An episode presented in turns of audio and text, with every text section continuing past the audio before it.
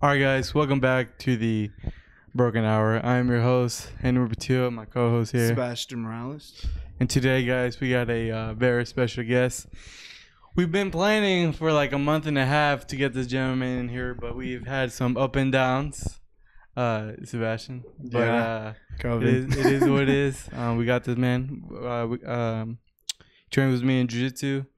I trained with him a couple times. Uh, but uh, yeah, we got my we got Jonathan here. Say what's up, man. Not much. Thank you all for having me. Yeah, Oh, absolutely. Thank you for showing up. We wanted to get everything prepared first, and Yeah. we're sorry that you had to sit through the setup. Yeah.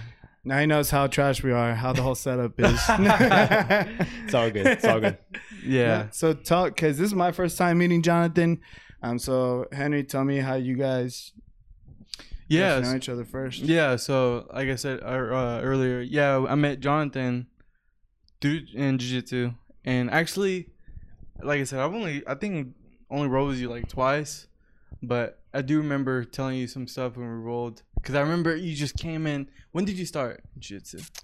I started in March of 2021. 2021. Yeah. So I remember when. Wow, that's crazy. That's right after my tournament.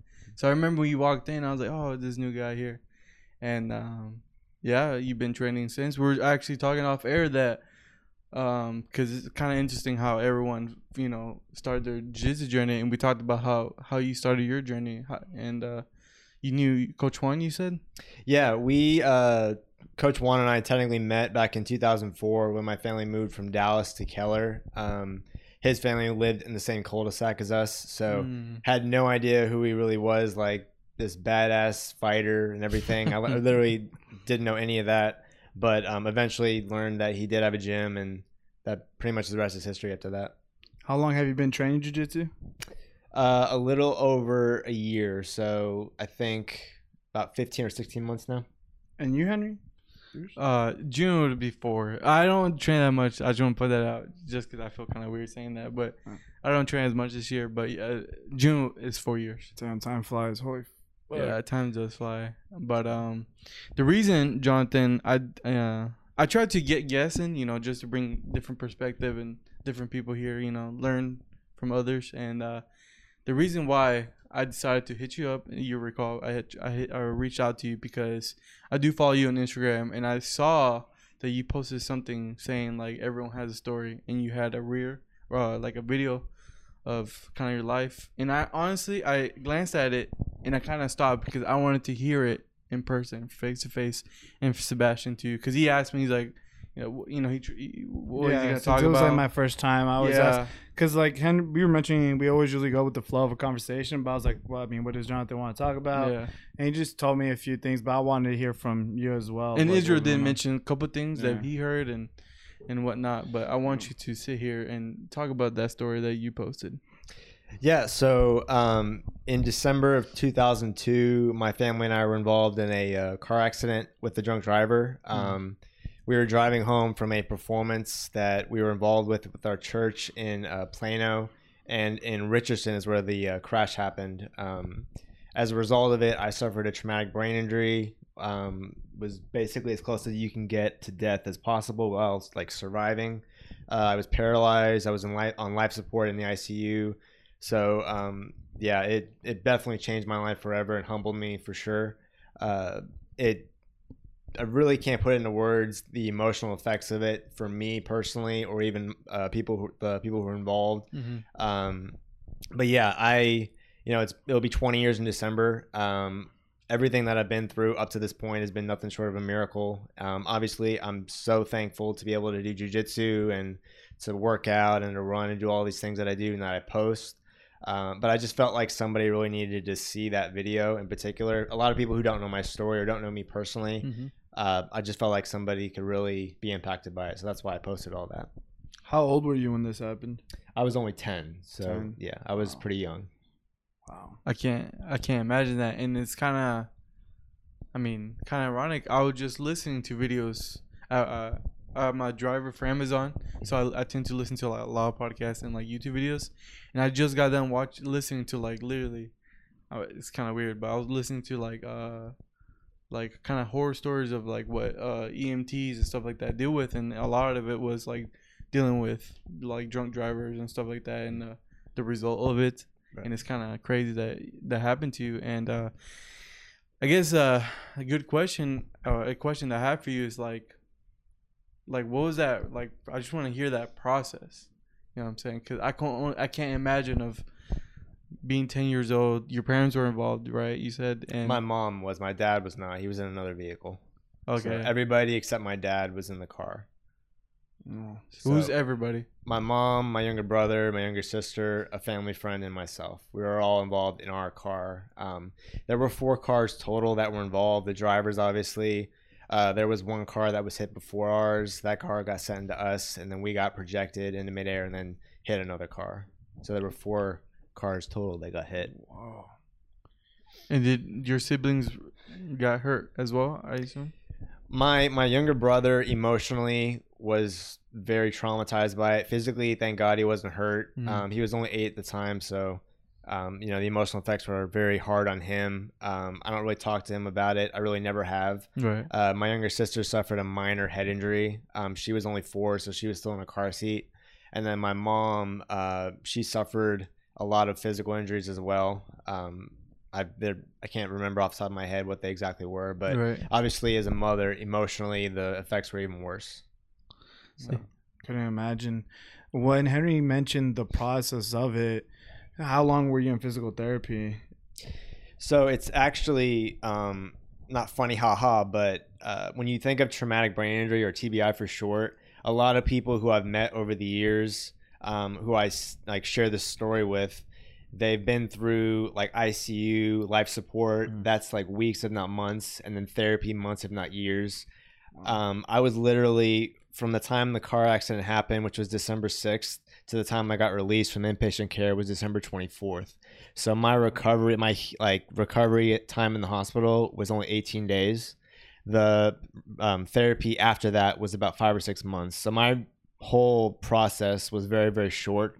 Um, you know, so it was very it's very different coming from somebody like that with that kind of injury. Mhm. Um, but obviously, the process of healing is lifelong. So, like, even though um, I'm alive and well today, I don't, you know, I'm still going through stuff. I still have to heal. I still have to deal with my inner demons that I've never dealt with. So, to answer your question, it's still ongoing. It's ongoing oh, Oh, to this day. The one, so if you would like to share, like, what mentally, like, what do you think you still face with, like, even to like the basics of like not necessarily fear of driving or anything like that, but what, like, are you more, I guess, precaution when you're like you're more cautious when you're driving, just all the time. Like, what do you experience from now? Like you mentioned, still ongoing. What do you experience? So I would say the the biggest thing, the biggest battle that I've faced, and it's affected me in my athletic career for sure, is not living life as a victim, not feeling sorry for myself, have a different having a different perspective on life, because you know nobody knows this about me unless they were to ask me. Uh, so you know just knowing that this whole thing, this whole part of my life, it is a scar and it will always be with me, but it doesn't define me. And it certainly doesn't hold me back from pursuing my dreams and my goals in life. Uh, that's that's definitely one thing that I have to continuously um, work on. And then, Mm. of course, I'm a safe driver. Um, there have been other car accidents that my my family members have been involved in. I haven't been involved in, but Mhm. um, yeah, I've always been safe on the road. I don't drink. I don't do drugs. Um, I've stayed away from that stuff for a multitude of reasons. Um, obviously, this being one of them. Mhm. Uh, just you know, not. And I still go to counseling for this stuff, so it's like an ongoing thing. So it's kind of hard to put into words, like when you're talking with people outside of Mhm. counseling. Um, it's it's not letting my emotions get the best of me. So like Yeah. if I get if something triggers in my brain that is a result of what happened to me, um, I'll immediately have to fight off depression, have to fight off isolation, you know, just things like that. You know, fear, Mhm. anxiety, doubt. It's just different things that everybody struggles with. So, you know, and I still to this day have to work on that through counseling, through talking with people in my circle, and yeah, it's just stuff like that. when I hear that you're going to counseling for this, like I feel like that's like a big I want to say obstacle, but a big decision to make that you realize for yourself, like, okay, I need help and stuff like that. Because um, me and Henry I've done an episode about like um, being raised as like as men, you're not supposed to be like oh worrying and finding help or asking for help and stuff like that. But um, did you start counseling like after you physically healed like that December 24th, and then of course through the what I'm trying to say is like counseling since 10 or or just like you've been doing that for like a while. It was after I got out of the Air Force. Um, it was years down the road when I finally drew the line in the sand to say, okay, I need help. So no, it was a long time down the road. I didn't get help immediately um, after all that had happened.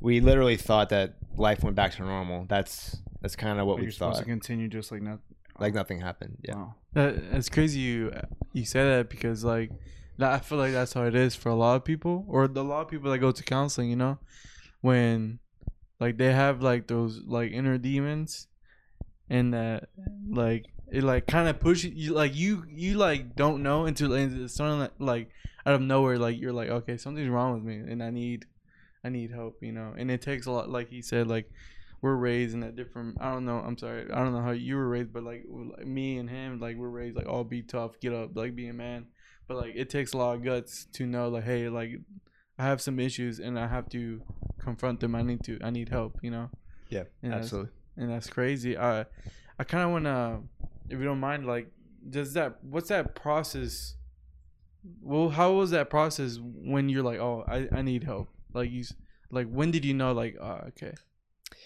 So um, I'll I'll backtrack a little bit. Um, today's actually three years from when I got separated from the Air Force. Um, I felt very called to to go into the military, and I felt like this was God's plan for my life. I felt very very strongly about it. I literally before that, before 2019, I had no ambitions of going in or doing special operations or doing anything like that.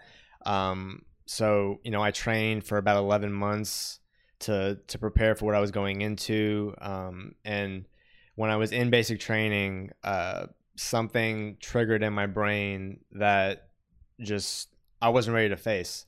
Um, a lot of the guys that I met down there were really good guys. I stay in touch with them to this day.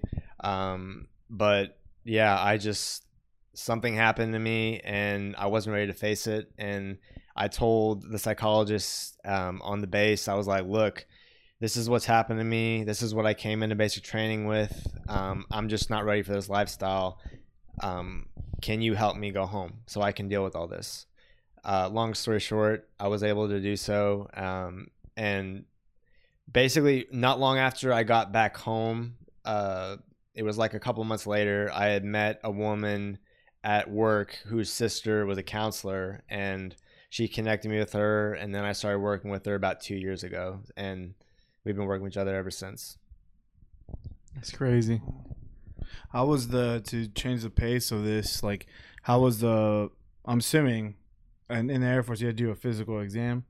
Yes. I'm actually yeah. interested about that. Like, what'd you have to do? So, um, for somebody like me with the medical history that I had, uh, I literally had a huge novel worth of medical documents that uh, the people at MEPS is what it's called. Uh, it's the medical. It's basically the the place that you go to get into the military for any branch. Um, one of the doctors there, he sees only pay, people like that. So you can't just go in get a physical and then you're good if you have a history like me. Um, so I had to get a waiver for my brain injury and then um, for a couple other things. Uh, so that's why it took 11 months. It from the time that I went into the recruiter's office to the time I shipped out. Um, it was getting waivers from DC because it had to go all the way up to the the highest uh, the highest official, and then it was also preparing for what I was getting into physically. Um, so that's why it took so long. It was it was a really rigorous uh, process for me, not only physically but like emotionally, because I had no idea. I was Mm. training to to become this Air Force PJ that I always wanted to do, pretty much since I heard about them. But at the same time, they could have said no, you can't go in. So I was going into my training sessions like, yes, I got in. I'm staying positive, but at the same time, it was like, you know, this may not happen. And then it finally did, and so that was when I was like, okay, this is Wow. gonna happen. So let's let's roll. And what is the Air Force? PJ, you said? Yes. What is that? Because I don't know. Maybe people who listen don't know. I definitely don't know what, what that is. So PJs are a part of Air Force Special Operations. The Navy has the SEALs, Army, Green Berets, Rangers. So they're a part of that community. Um, they're basically uh, rescue specialists. Um, they'll attach with those guys and other people um, to go on rescue operations because every every operation that people don't know about has to have a medic, and that's what they're trained to do. They're trauma medics. Um, they're also combatants, so they're very very trained individuals. Um, and as soon as I heard about them and saw and did my research on them, I was hooked because they're basically like modern day supermen and women.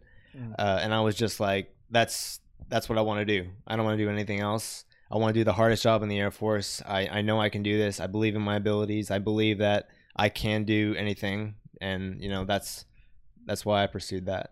So Can I, can I ask you a question? And it, he knows this gentleman that I'm about to bring up. But uh, do you know do you know who David Goggins is? yes, I do. So like you talking about this, it makes me. I read his book back in twenty during when COVID hit. I read all his book and listened to all his interviews, and it just reminds me of that. Like you, you talking about it, just remind me of him. His his mentality is insane. You know, obviously, like you said, everyone has a story. He had a story. He dealt with some demons. He he had some rough childhood, and it's crazy. You know how he like pushed through that. Like, do you? Do you like read a lot of books of like, looks like about David Goggins as well? I've watched a lot of YouTube uh, videos and interviews with David. Obviously, um, a lot of other guys too, besides besides him. But uh, yeah, I find a lot of motivation in what he has to say. Um, he's definitely one of those individuals that I have learned to like um, mimic in my training sessions, especially because when I feel pain, that's when you want to step on the brakes. But in, in hindsight, you need to press on the gas even more. Um, and that's that's one of the things I love about his mentality and his Yeah. uh, work ethic. Oh yeah, because he talks about the forty percent rule. Yep. Where he's like, everyone has that forty percent rule where they think they can only push the forty percent, but then that's your mind telling you your ego push back. You push past it, and I think that's awesome. And that's easy, like what you said right there about the pain. That's that's exactly right. And uh, what which you going through all this and stuff like that. You know, what is do you have you don't have any obviously i see so for you don't that you don't know i see that you post the run every day you train every day so how's that like Wha what's your training regimen like right now So when I got out of the military, um, I kept the same training regimen. Basically, I like to call it like cross training or CrossFit type style. Mhm. Um, I lift a lot. I'm not able to run right now because I'm still dealing with a leg injury. Um, Mhm. I suffered three pulled calves injuries last year, and they just have transferred over into something much worse. I feel like. Uh, so, but I still do jujitsu. I still do what I can. Um, I'm still, you know, I'm not feeling sorry for myself, even though I can't run. Uh, if I do run, it's very light on the grass, but uh, yeah, I just mainly do what I can. Um, when I can, I'll get back in the pool and start training again in the water because that's one of my weaknesses, and that's one of the reasons why I joined mixed martial arts because it's way out of my comfort zone. Had no experience at all in fighting. Yeah. I wanted to do something way, way out of my comfort zone, and you know, obviously, it's something that tests you not only physically but mentally as well. Um, yeah, so I basically just kept that same mentality and same training regiment when I got out of the Air Force. I mean, that's good. That's really good. Because, I mean, a lot of people, like, I mean, sadly, like you said, like, a lot of people, I can't say the same for if they're in the same situation as you and then they got in a bad car wreck and stuff like that. Now, it takes a lot of people a long, long time to, you know, get back in the straight line or, like, get, you know, physical or, like, just fix themselves. Or sadly, some people don't. You know what I'm saying? They tend to stay in that victim mentality and uh and you're one one of them that didn't you know and that's that's awesome do you have other like sources that you go to that helps you like um like you the good thing is and that's crazy i feel kind of bad because you say you don't drink and you don't like we're over here off air talking about how we go to the bars Nah, stuff. bro, I go to church every Sunday. Yeah. I'm just kidding. I don't. nah, but that's interesting because, and this, um, this question is very interesting to me because, you know, when you get that situation, I'm I'm sure everyone has this mentality. I've felt it so many times in my life where I'm like, why God, why me? Like, And uh, what's what's your process in that? Because you sound like you go to church and stuff like that. And like, do you question you question God or do you question just I guess the universe? Like, why did you put me in this situation? Like, why me? You know? Yeah, man. Uh, my Christian faith has been the most important thing to me since I gave my life to Christ when I was 10. So that summer that the car accident happened was I went to a church camp and then I, I gave my life to Jesus. Everything changed from there. We got very involved with church and and then obviously that happened and like you just said after that happened over the years it's just like why me? Why me god? Why did this happen to us? Why why did i survive? You know all these things. I'd be lying to you right now if i were to say that i've always had this mentality of never quitting being tough being persistent persevering through. I really haven't. Um, it, it took me a very very very long time to get out of that habit. Um, i wish i could say it was a quick fix but one of the reasons why I left the military was because of that. I still had that victim mentality. Um, and you know, the the car accident, the the, accident happened. Um, unfortunately, the story didn't end there. Um, in, in 2000, in 2002 or 2003, years later, um, there was a meeting that changed everything for for me personally. Uh, we wound up meeting the driver, and uh, it's kind of a long story of how that happened, but he was it was during his probation period. He had already served his prison time. Um, we met him and uh, really emotional meeting. He was a really really nice guy. He turned his life around. He was you know engaged, had a great job, was I believe a Christian at the time. Um, it was one of those things where it was like, okay, maybe we can all go together and start speaking to kids, especially, and share the story from both sides of the spectrum some of the people who are affected by it and from the person who causes it. That was the the goal. Um, about six months after that, he wound up, how he wound up getting pulled over for another DWI. So he literally did the same exact thing that he did to us months after meeting us. And He so got car, another. he didn't get into a car Oh, accident, okay. but he was arrested. He was pulled over Yeah. and pla- he was pulled over for dr- drinking while intoxicated. So, um, because of that, we had to go to court. We didn't go to court for the car accident back in 02, but this time they wanted to put him in, in prison, back in prison, because he was a danger to society and a danger to himself. Uh, long story short, I go with my mom to testify at the trial. Um, he winds up getting sentenced another 25 years in prison because the judge is probably just like, look, you're you're obviously a threat to people and you haven't changed. Um, but I said to him, this is why I brought this up. I said to the guy in person what I said on the stand. I said, you know, I am really upset about what you did, but I forgive you for what you did to me. I forgive you for the choice you made that night. I forgive you for the choice you made now and I hope that you turn your life around. Now, verbally saying that, I meant it, but deep down in my heart, I wanted that SOB to suffer. I'd be lying again if I said anything other than that. I wanted him to feel the pain and suffering that I have been dealing with and my mem- members of my family have been dealing with because, especially after doing it again, you know, it was like, what WTF, bro? So, but after that, after the the trial and everything, I was like, look, I gotta I gotta do something. I gotta go and try and help people through this. So I started speaking. I started bringing this into the light, and you know, from there, from about 2015 to 2018, I started just speaking, trying to get as many people as possible to to hear the story and to hear the journey, and to like bring my emotions and my feelings out into the surface to try and get some healing, even though it really deep down wasn't helping me that much. It was more making me even more entitled and a little bit more selfish because it was like, do I want to help people or do I want to just help myself? You know, because that's what will happen sometimes if you gain a lot of fame and notoriety. Is like, are you doing it for the right reason? Is this what God is really calling me to do? Is He open these doors for me to walk through? Is He just open these doors for me to just see? This is the the promise. This is what I'm going to show you so that you can eventually do this. So, um, yeah, it just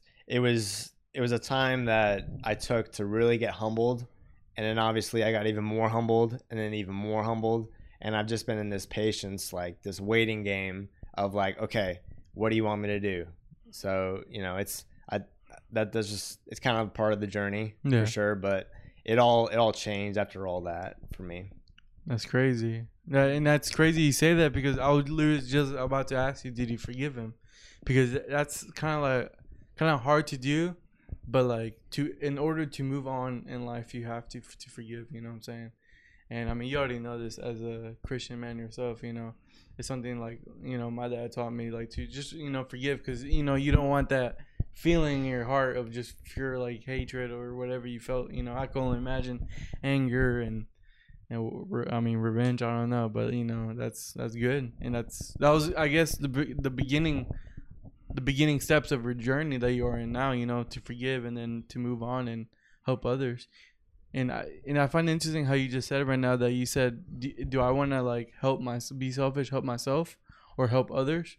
But sometimes I uh there's this quote that I know that like people uh there's a quote that says sometimes by helping your own problems is by helping others first. Like helping others will help you yourself as well.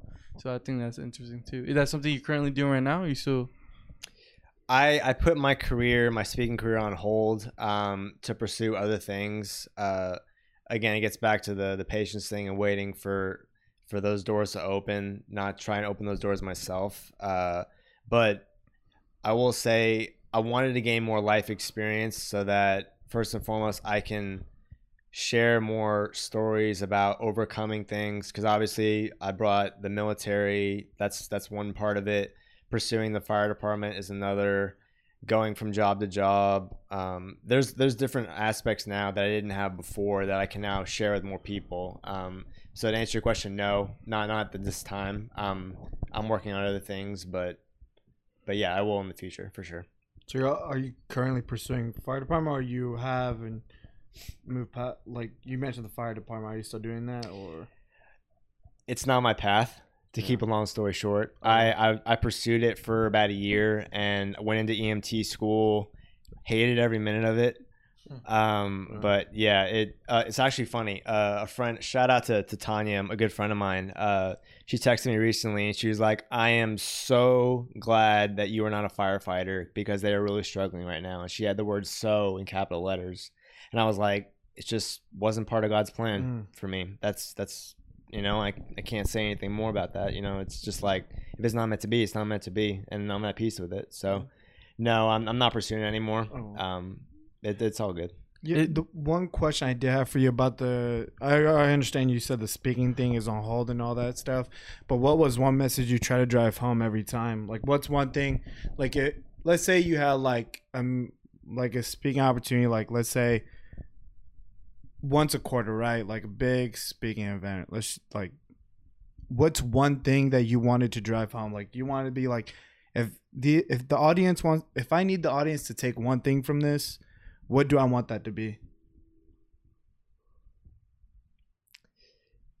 it's cliche but i would say and this is this is a quote Once- i heard this quote i was just like i'm, I'm never to forget this um it's basically about quitting so like if i don't quit i'll never know how to so like don't quit on yourself don't quit on your family don't quit on your your coworkers don't quit on anything that you are pursuing in life and eventually you'll see results so you know obviously I didn't quit when I couldn't walk.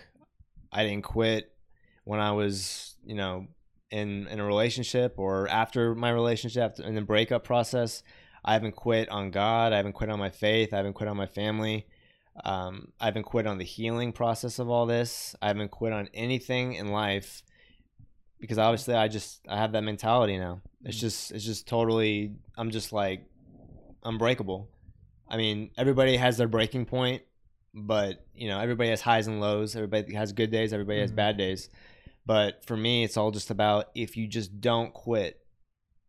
Failure is it's it's part of life, but just growth from it. Don't just go through it, but grow from that experience. Grow through the process. That's that's the one message I drive home every single time.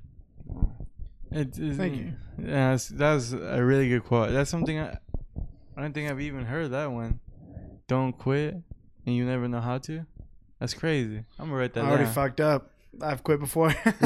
No, I already fucked up. yeah. That's that's a that's a really good quote. I'm gonna have to write that one down. My guy's gonna be on his whiteboard now in the mirror written. Every time he wakes up, he sees it. Yeah. Uh, the so you mentioned about like experiencing a lot of things to share stories. Uh, are you big into traveling, or like is that one thing you look forward to, or like you've done traveling? I'm big into traveling if like I mean I've never so there's different answers to that question. Mm.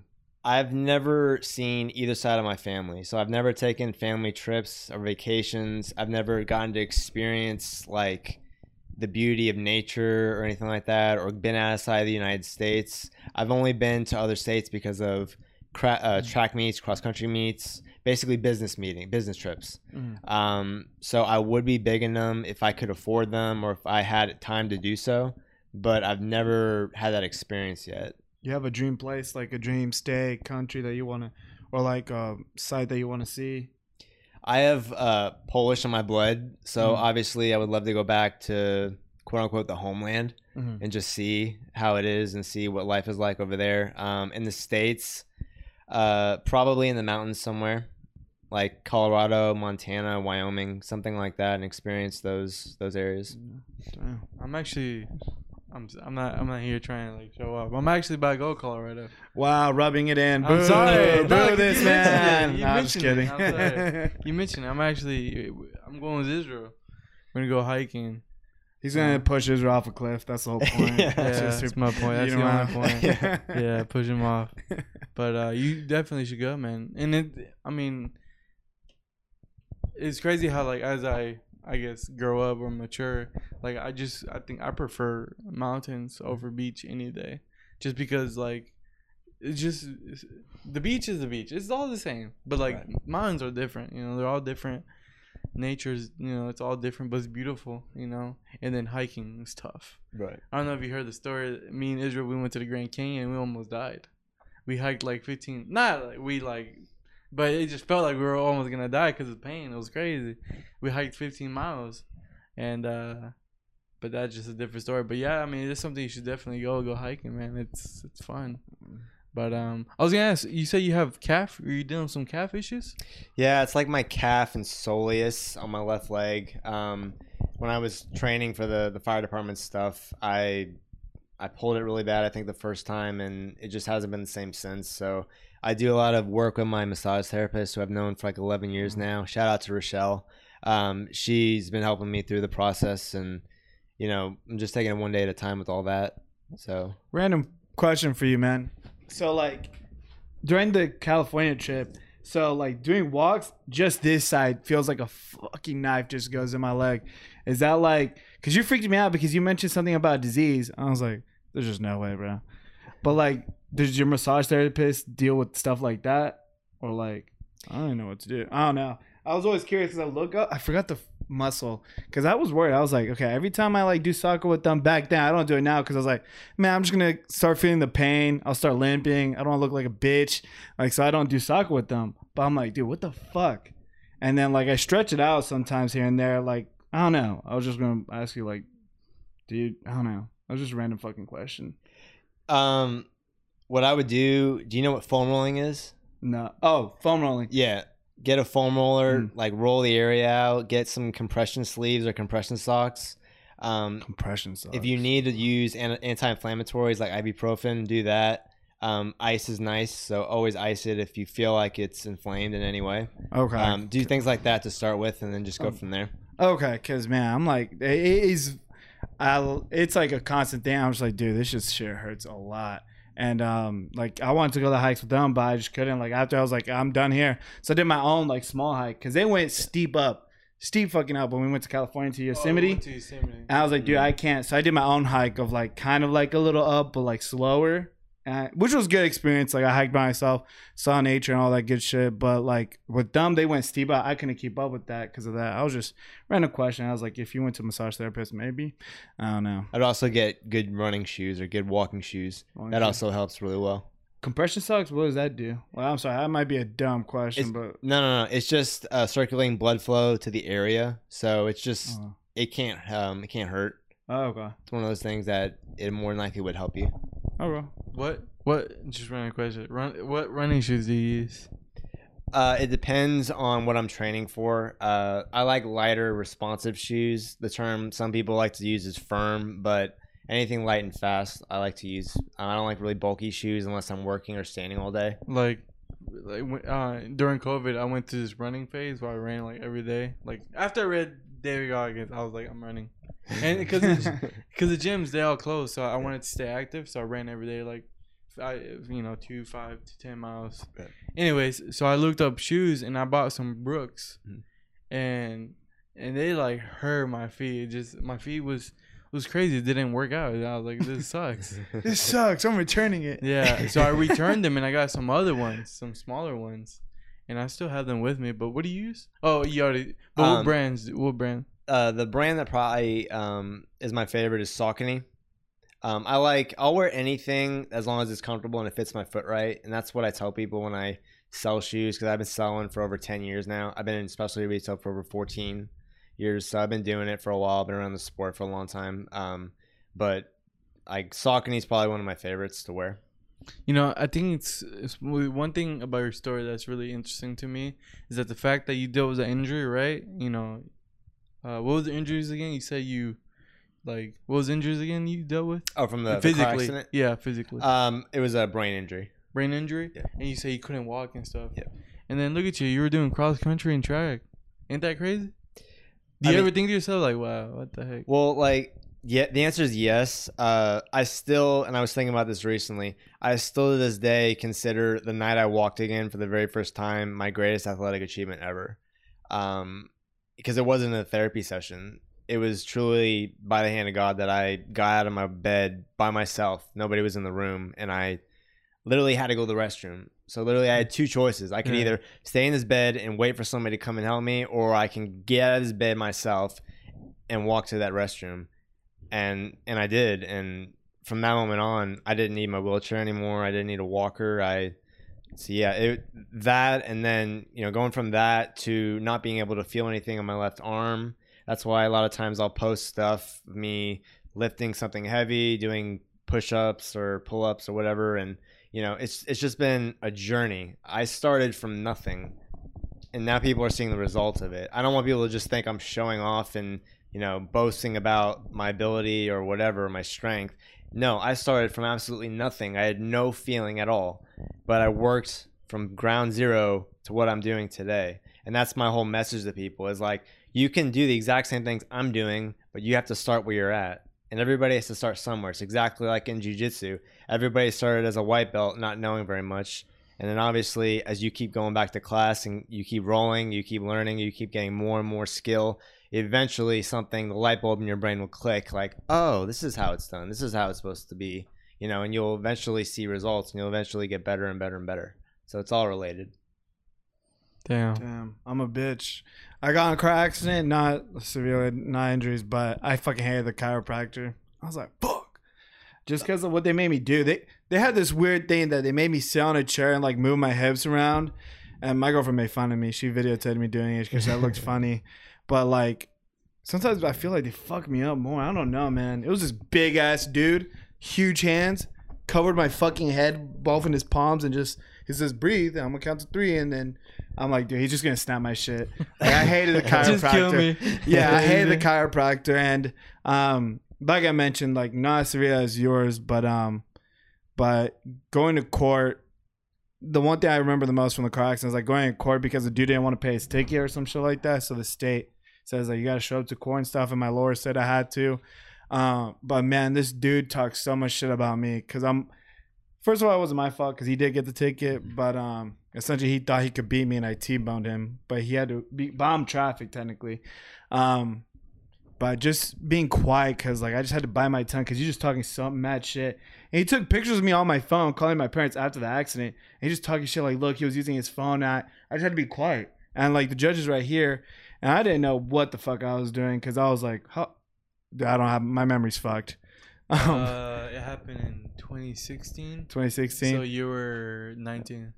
Yeah, I don't uh, like just the whole court thing. Like new experiences like that, like it's just Yeah. weird as fuck. Like, like they asked me weird questions. Like, uh, the lawyer, the Texas State lawyer, asked me like, "Do you recognize this person?" I was like, "Yes." The guy like, like she said, "Do you recognize?" and then say his name, and I had to point at him, or that's what she asked me to do. And I was like, "It's like just a Wait, lawyer." It was like lawyer, and then my lawyer in the back, and then him because he was representing himself, and then the judge, and the judge did not want to be here.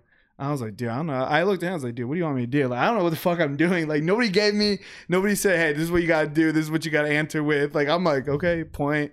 But um, the one thing, like, with like, I don't know. I guess like I just hearing your story, I was like, damn, I definitely. And we've had stories like Adrian's as well with the whole like um fire department and T stuff. You know Adrian. Yeah. Oh yeah. Yeah. Just Oh, yeah. like hearing you guys like push through a lot of this shit, I'm just like, dude, like, why the fuck am I complaining? I feel like there was another story that we heard, and I said the same thing, but I can't remember. But you're giving me vibes of that, like, damn, like, why the fuck? I was like, why am I complaining? Like, here's this dude going above and beyond. I'm over here like struggling. I'm like, damn. Yeah, I'm trying to think who it was. Yeah, I can't remember, but it's like giving the same exact vibes of like, damn, there's no reason for me to complain and shit. And then, what's one thing you would say for someone like me struggling with that? Like, I just like, for example, fitness. Like, I have my moments, but then I don't. I'm not consistent, mm-hmm. right? Yeah. What would you say to me? So Stop being a bitch. Well, that's one of them. But Oh, uh, God. but uh, it's one of the reasons why I restarted my YouTube channel. Um, consistency is key. Like every person that I've ever worked with or talked with about fitness, whether it's running, health, nutrition, Mm. stretching, any of that stuff, consistency is the name of the game. And then discipline, determination, desire, all that other stuff. Um, you have to start somewhere. Like I said earlier, everybody has to start somewhere. Mm. But if you just consistently, okay, I'm gonna do this amount of work, workout wise. I'm gonna eat this things, these things only. I'm gonna drink this amount of water. I'm gonna get this amount of sleep. I'm gonna stretch this much. I'm gonna not stress about any of it. I'm not gonna compare myself. You just focus on yourself and focus on your goals. You write them on the wall. You write them anywhere that you're going to the restroom, to in your car, to where you can see what your goal is and you visualize it. You stay positive. I mean, I you write them down as well. You write writing programs. there's something more powerful about writing down your goals so that you can visually see it everywhere i mean you could type it in your phone too but as long as you see it every day and you meditate on it and then you actually tell yourself yes i'm gonna run a four minute mile. Yes i'm gonna lose 100 pounds. Yes i'm gonna go to the gym 52 weeks out of the year. Like that's that's just it's just more powerful than just saying it. So like for for somebody like like you like what you just asked me um i would just say the consistency part. That's the Mhm. biggest thing. That's how i've been able to achieve what i've been able to achieve. It's just the consistency. Damn. All right, damn. I'm gonna start writing in my bathroom mirror because I like. I'm just like you. Like it's like with. I think I think you can relate. You get your waves of like you're passionate about getting back into fitness, and then like two weeks, three weeks out, like I'm just like, dude, fuck. Like I, like, I hate this shit. But yeah, I was just asking because like you bring your jug of water. I'm like, okay, he stays hydrated, and then um learn cross country. This man brought a jug of water, man. Uh, I got my little bottle right here. but I do drink. That, that's one thing I, I've learned, like to stay consistent, is hydration with water. I drink a Yeah. shit ton of water, but um, because you like you said, you said cross country. I'm like, okay, that's fit. Like cr- CrossFit, that's fit as fuck. And so that's why I asked because like, man, I get my waves, but then I'm just like, dude, fuck this. Like, I don't know. And I wanted to add on to that. Um, I I saw this video the other day where this guy was talking about how his dad was he his dad was um he was talking about how his dad used to be a smoker, and he came up to his dad one day and asked him, "Are you gonna um are you gonna smoke? Are you gonna like smoke?" He's like, "I don't think." So. He's like, "Are you gonna some something like that?" Basically, he asked him, "Are you gonna quit or something like that?" He's like, "No, I think I'm gonna go one more day." like the go one more day aspect the mentality of like for me is like my journey of like fitness like i you know i was fat my whole life and then like i was skinny and then fat skinny. It's just you know the balance. But for me like right now i'm in the process of getting back in shape and something that i tell myself like i wake up and i, I ask myself all right am i gonna do what i want to do? Like am i gonna quit? Uh, and i tell myself no go one more day. Just take it day by day you know? Because something that Mike Tyson says, one of his quotes is, "Without discipline, you're nothing," and which is so true. Like, it's so true because I can just hear his voice, like Mike Tyson specific voice of how he says things Yeah. like that. I'm like, oh god. yeah, because I listen to his podcast. His podcast is really good, and he says that like discipline is key, you know. And then yeah, it just that's a good mentality to keep too, you know. Just go one more day. Just tell Yeah. yourself go go one more day, and that's something I tell myself, you know. It's always been like that. Like even when I was really into like j- jujitsu, like man, there's days when I pull up in jiu-jitsu and I'm like in the car, like why why am I here? Why? And I'm like just walk in. It's just one hour one hour of hell. That's what I tell myself all the time. It's one hour of hell. You know, it's it's funny you bring that up. Um, pretty much from the get go, um, I literally would go into class like exhausted. So I literally had worked out once, maybe twice, worked all day, and then go to practice. So like now I'm so used to it to where like I have to do all of th- those things because I feel better in practice. Like I feel more alert. I feel more like ready to roll, and no pun intended. Just I feel better. Yeah. So like um, I'm just I'm so in that mode to where like I get up, I eat my breakfast, get ready for work, go work out for about an hour an hour and a half, go work eight eight nine hours, and then go to practice for like an hour hour fifteen minutes. I'm just used to that every week. So like you know it's it obviously at times you'll be like, oh, do I really want to go to practice? Do I really want to work out? Do I really want to go get beat up? Sometimes you're like, yes, I need to do this because I'll feel better afterwards. Afterward. but it's more just like having Yeah. that that mentality of like, yes, it'll make me better. Yes, I can do this. So, It, that's and I always tell like when I go to jiu-jitsu and I talk to like Coach Jay or whoever, like I'm always complaining, but like I always tell everyone like the sleep after jiu-jitsu is the best. Like I sleep well knowing that like I went in got my ass kicked, but at least I went in. You know what I'm saying? Or was that with anything with any kind of training that I do is like ah yeah, like I have a better day because I did it or better night. I sleep well. and plus the uh, the black eyes you get, the Yeah. bruises and the cuts that people will see the next day. You know, you can you can walk around with those things like like yeah, I earned this. You know. Yeah, that is true. Even though at the moment I'm like this sucks. Yeah. but uh no the day afterward is good Yep. I I was gonna ask something about the Air Force. Just gotta te- keep notes of what you said so I can bring them up. Um, do you guys? i've seen videos of like the Marines getting yelled at in the fucking face. Did you go through that as well? Did they be yelling at your face? Because I couldn't. I'd break laughing because when I get yelled at, I just fucking laugh. Like, So so the answer is yes. You because it was pre-COVID, so they they got in your face. Um, it, it's different because if you go into special operations, no matter what branch it is, you get even worse treatment, especially at basic because okay. there's more pressure when you're in the field. So like when you're down range, there's no room for error. People die if there's mistakes made. So that's why they put even more pressure on you in the beginning, and it just gets worse and worse and worse and worse. what's the worst so- thing you experienced personally? Uh, it really wasn't that bad for me because I really wasn't in it long enough to experience it. Now, the guys who I talked with who went through, um, it's it was called uh, Battlefield Airman Prep. So it was the prep course before selection and then selection itself. Uh, they just said it was a lot of the same stuff that you had already been through. It's just you have to endure more like less sleep, no food. You're already going through strenuous workouts and carrying a lot of heavy stuff. So it was just everything on steroids, basically. And then obviously you're going through the pipeline. So you're going to different schools and learning all these skills. And you, there's a standard that you have to stay at. So, you know, I can't speak on experience to answer your Mhm. question. Um, so like, it really wasn't that bad if I'm if I'm being completely honest. Like the yelling and stuff I was used to, the the strength training or the running, it really wasn't hard to me. I was used to all that. Uh, Mhm. it was just the and this is probably the worst part for a lot of people and civilians don't really understand this aspect of it. You have absolutely no control. That's the worst part about the military, especially in the beginning. You have no control of when to eat, when to sleep, when to sit down, when to walk. They tell you how to talk. Like you are controlled in every aspect of the process.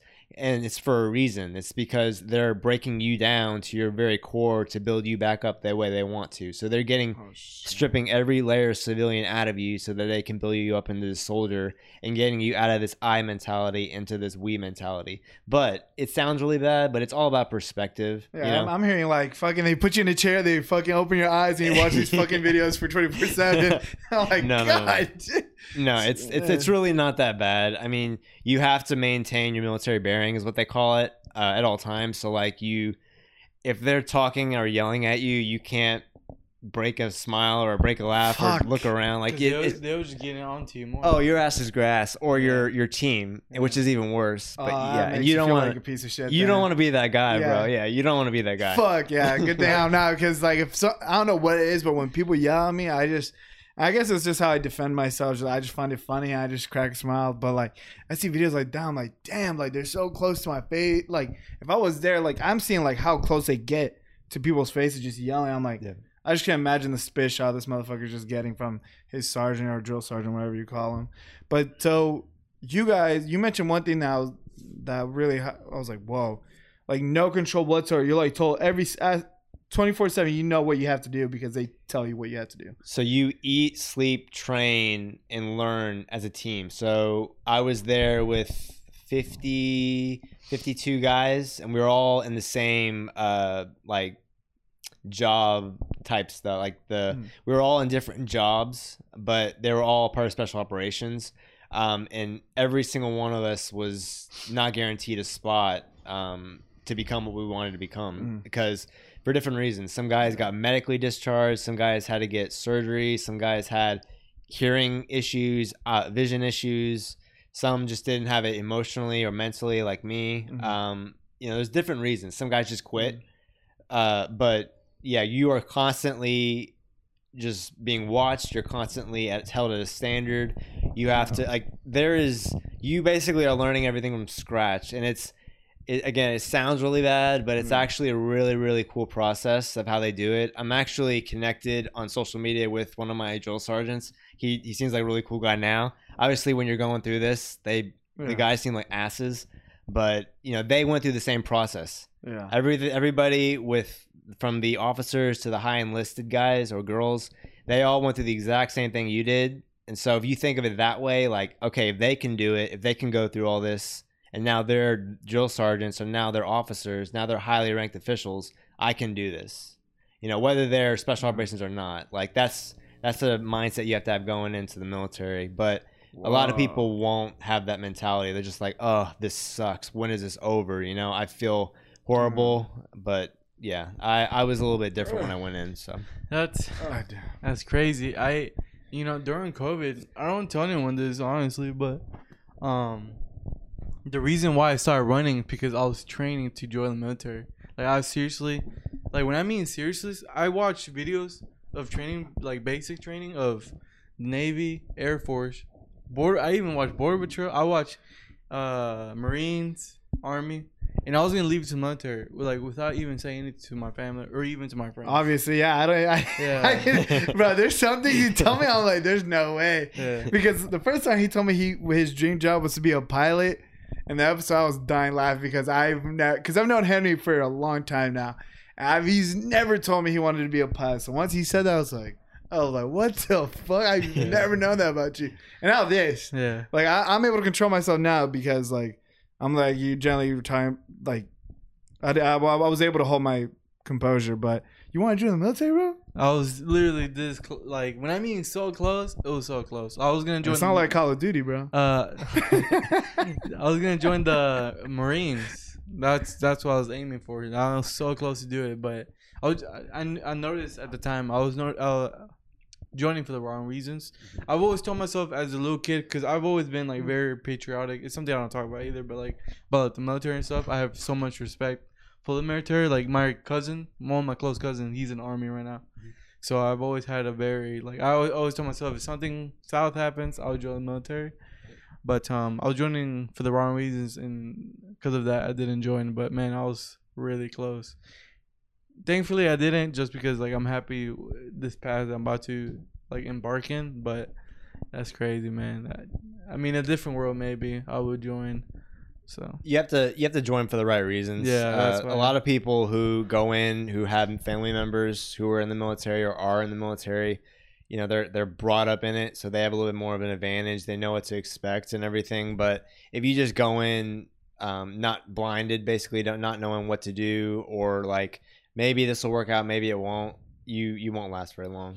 Yeah, and So. that's why I was kind of like, and thank God I trusted my instinct because, man, I was so close. And it's like, uh, the reasons why I wanted to join was because, like, I guess at that time, especially during COVID, I felt kind of like lost. I didn't know what to do with my life, and uh, and I was kind of having some up and down with CCC, so I was kind of doubting myself. But I'm the kind of person like.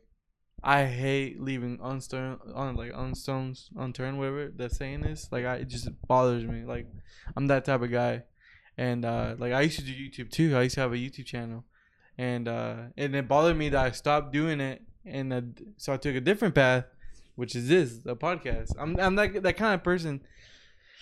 And the reason why I didn't join the military is because I was like, wow, I'm really gonna quit my education. Like that's why I keep going, just because I just my mentally, I my mind can't process like me quitting.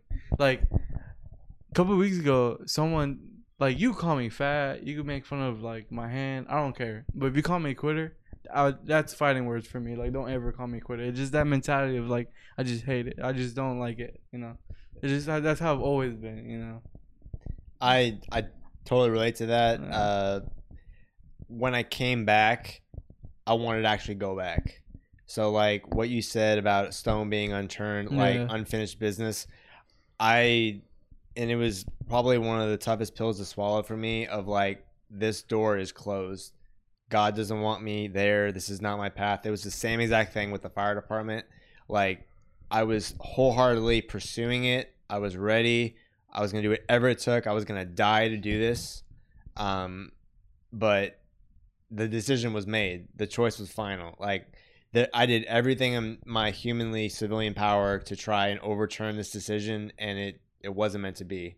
And I even met people, uh, former operators, current. Um, one of them is a good friend of mine to this day, and he's just like, dude, you just need to move on. This wasn't your this wasn't your path. You're a great person. You would have made a great operator, but just move on. It's all good. You're still don't hold anything. Don't let this hold you back. Uh, and you know some of the and that definitely put it into perspective for me meeting other people who have been through it whether it was different branches or not um, i kind of saw in their eyes even though they didn't have to say anything like a glimpse of what reality would be like if you see death if you have to kill somebody if you have to go through things that nobody on the face of the earth would want to go through um, i actually haven't said this out loud but i'm actually glad myself the decision was I made the decision I made.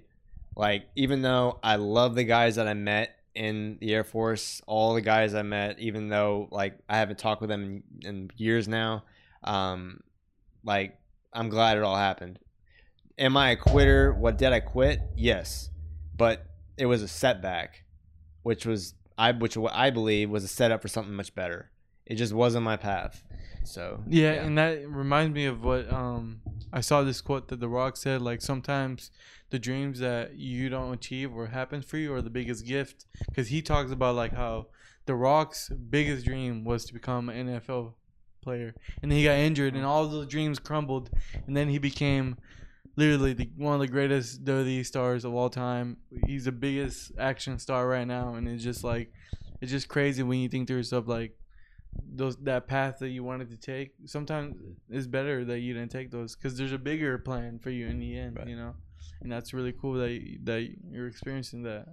So yeah man um you want to go ahead and plug your youtube channel like what is it that you're doing youtube channel right now what So I started it. It's kind of funny. I I started one back in 2018, and then I deleted it because I was like, I'm not getting anywhere with this. I had no motivation. I don't know where my direction is.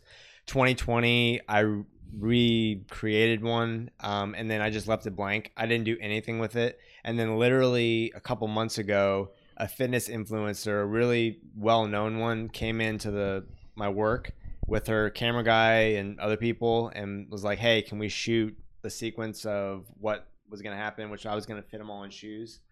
And from there, basically, was like, okay, I can do what this person's doing. And then wound up getting connected with them, and they've we've kept in touch a little bit.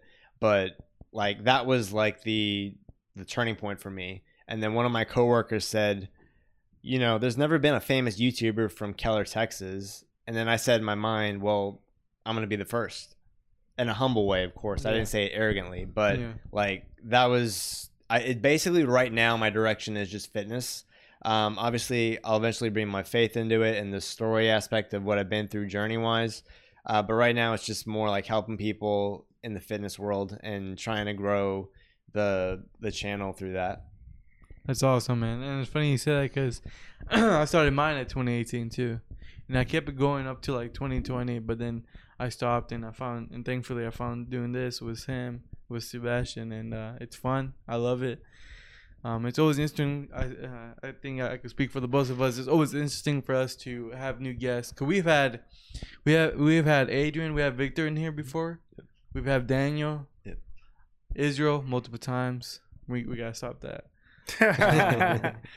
We've had a lot of people, and it's just fun. You know, it's really fun. We've had people I play soccer with, just people that travel from. I we interviewed this guy. He came from Nepal, and he talked about his story. You know how the whole process, and it's fun, man. And I, I mean, you already, I mean, you already know what to do. You already have the goal. You know, stay consistent. You already know. I mean, you don't. I don't. You don't have to hear from me, but I I mean I'm ex- I'm excited for you and I'm excited to see what we got going on in the future, man. Oh, what is it you do for work, real quick? So um, I've been working in specialty retail, uh, selling walking, running shoes, appa- apparel, stuff like that. Basically, fitness stuff. Um, I've been doing it for technically 14 years, Oh wow, so for a little bit. for what store? Um, I used to work for Luke's Locker, which was a well-known yeah, yeah running Mo- store. the one in I know there's one in Montgomery Plaza. yeah, that the Fort Worth one. I worked there for a long time. Um, I now work at Bear Creek Running Company in Keller, Texas. Bear Creek Running so yeah, it's a smaller store, but um, it's doing really well. sounds very sounds familiar. Bear Creek Running. Mhm. I probably saw it when I looked up running. You're shoes. like in a shop. It's like almost not really a shopping center, but like a street of shops and stuff like yes, that. yep. Yeah, I think I might have passed by because me, Israel, and Dan went to Boca 31. Have you been there? Or- Yeah, it's oh, like, yeah, yep. like it's like in Bear Creek. Yeah, I was like, uh, that sounds super familiar, like Bear Creek. Yeah, that's what I'm um, because like me, Israel, and Dan have been Boca 31. But damn, is there like, well, shit, I already asked that question because of me. Oh, real 'cause quick, I just want to say one thing. Who was the influ- influence? So, Um, her name is Megan Gallagher. Shout out to her because she was like, she not only like let me be on the video. Um, she gave me a shout out in another video, but she like wanted to hear more about me because she got connected with me on Instagram and was like, "Who is this dude?" You know, she started learning a bit more about me, and so you know, I'm really thankful somebody like that who has a huge platform. Um, is that humble enough to like get to know somebody like me who's not well known and you know just wants to make a huge impact on people and wants to do something special like this that's awesome. There's not a lot of people like that, and it's awesome to hear. Yeah. I already asked my question. Usually we ask this question at the end of the podcast, but I guess I asked it hella early. Um, about like, well, it was about like when you were speaking in front of people and stuff. Like, what's one thing you want to take home? Typically, when we when we end the podcast with a guest, we ask them like, is there something you would have told yourself to your friends, people you know, or what would you tell your younger self? Like, if you could go back in time, let's say you had like two minutes, like short, like quick two minutes, five minutes, what would you tell your younger self?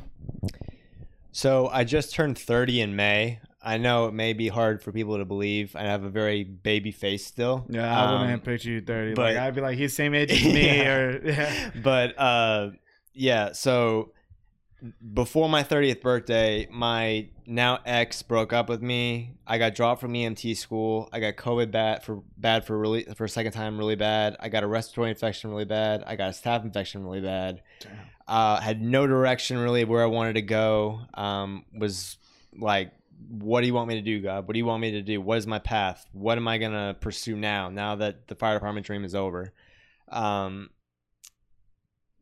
I would tell my younger self to just have faith, stay the course, keep working hard, stay humble, and then first and foremost, just just do it.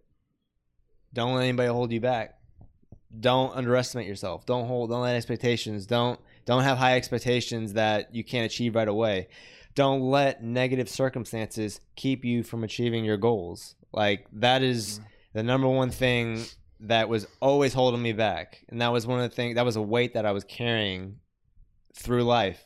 I got very resentful, very angry, very bitter, very just just just a very unhappy individual. And once I let all that go, once I started forgiving people and forgiving myself, I saw breakthroughs and I'm seeing them to this day. And that's, you know, the big thing, that's the big takeaway. I would want to give the one person who needed to hear that.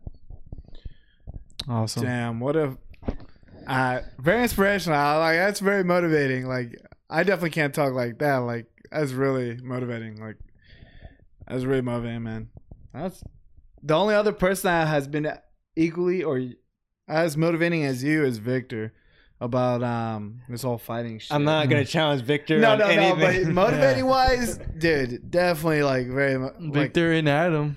And Adam. Adam says some good gems. Yeah, He's no, a like but he, upcoming, upcoming rapper. Uh, one of our friends. Yeah. Yeah. But you're up there for motivation. Like, definitely remember most of the shit you said for sure because. After this, I'm gonna drop, do some push-ups real quick. Yeah, for real. I'm about to do some David Goggins shit, running outside, no shoes type shit. What did he say at the end? That your brother says that you hated? Who's Uh, going to carry who's the, gonna carry the boats and the carry log? the boats? Yeah. Yeah. but we appreciate your time, Jonathan. We really do. Um, especially coming out here and giving us your time. Um, did you already name your channel? Because I know you talked about a YouTube channel, but what is it going to be called? Just your Yeah. name? It's called, it's my initials, J E S Lifts.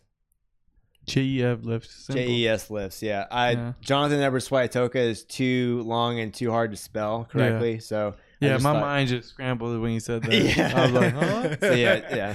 But Okay, That's awesome. sweet. And then okay, Jace, YouTube, and do you do like stuff for your Instagram as well, or is that your personal Instagram? Or you just do your own stuff? uh, my it's just my name, so it's Jonathan Swiatocha. It's just a personal Instagram. can you spell your last name so people can know, Jonathan? Yeah, And then also, so we can spell on the description of the fucking Instagram post. You, normally, yeah, it's S is in Sam, W I A T is in Tom, O C H A. holy shit, yeah, my brain just scrambled like Yeah. this. I went, So- yeah, dude. no, but we appreciate you guys listening as always. Um, Broken Hour podcast that's on Instagram and on TikTok. Help us get to twelve hundred. I keep seeing eleven ninety five on that shit, bro. It bothers me a little bit. I'm like, more. fuck. Somebody give me more. five more, motherfucker. five more. but we appreciate you guys listening, and as always, you guys have a kick ass week. Peace. Fuck your peace. Stop saying that. You, see, you gotta say more oomph. You just say like P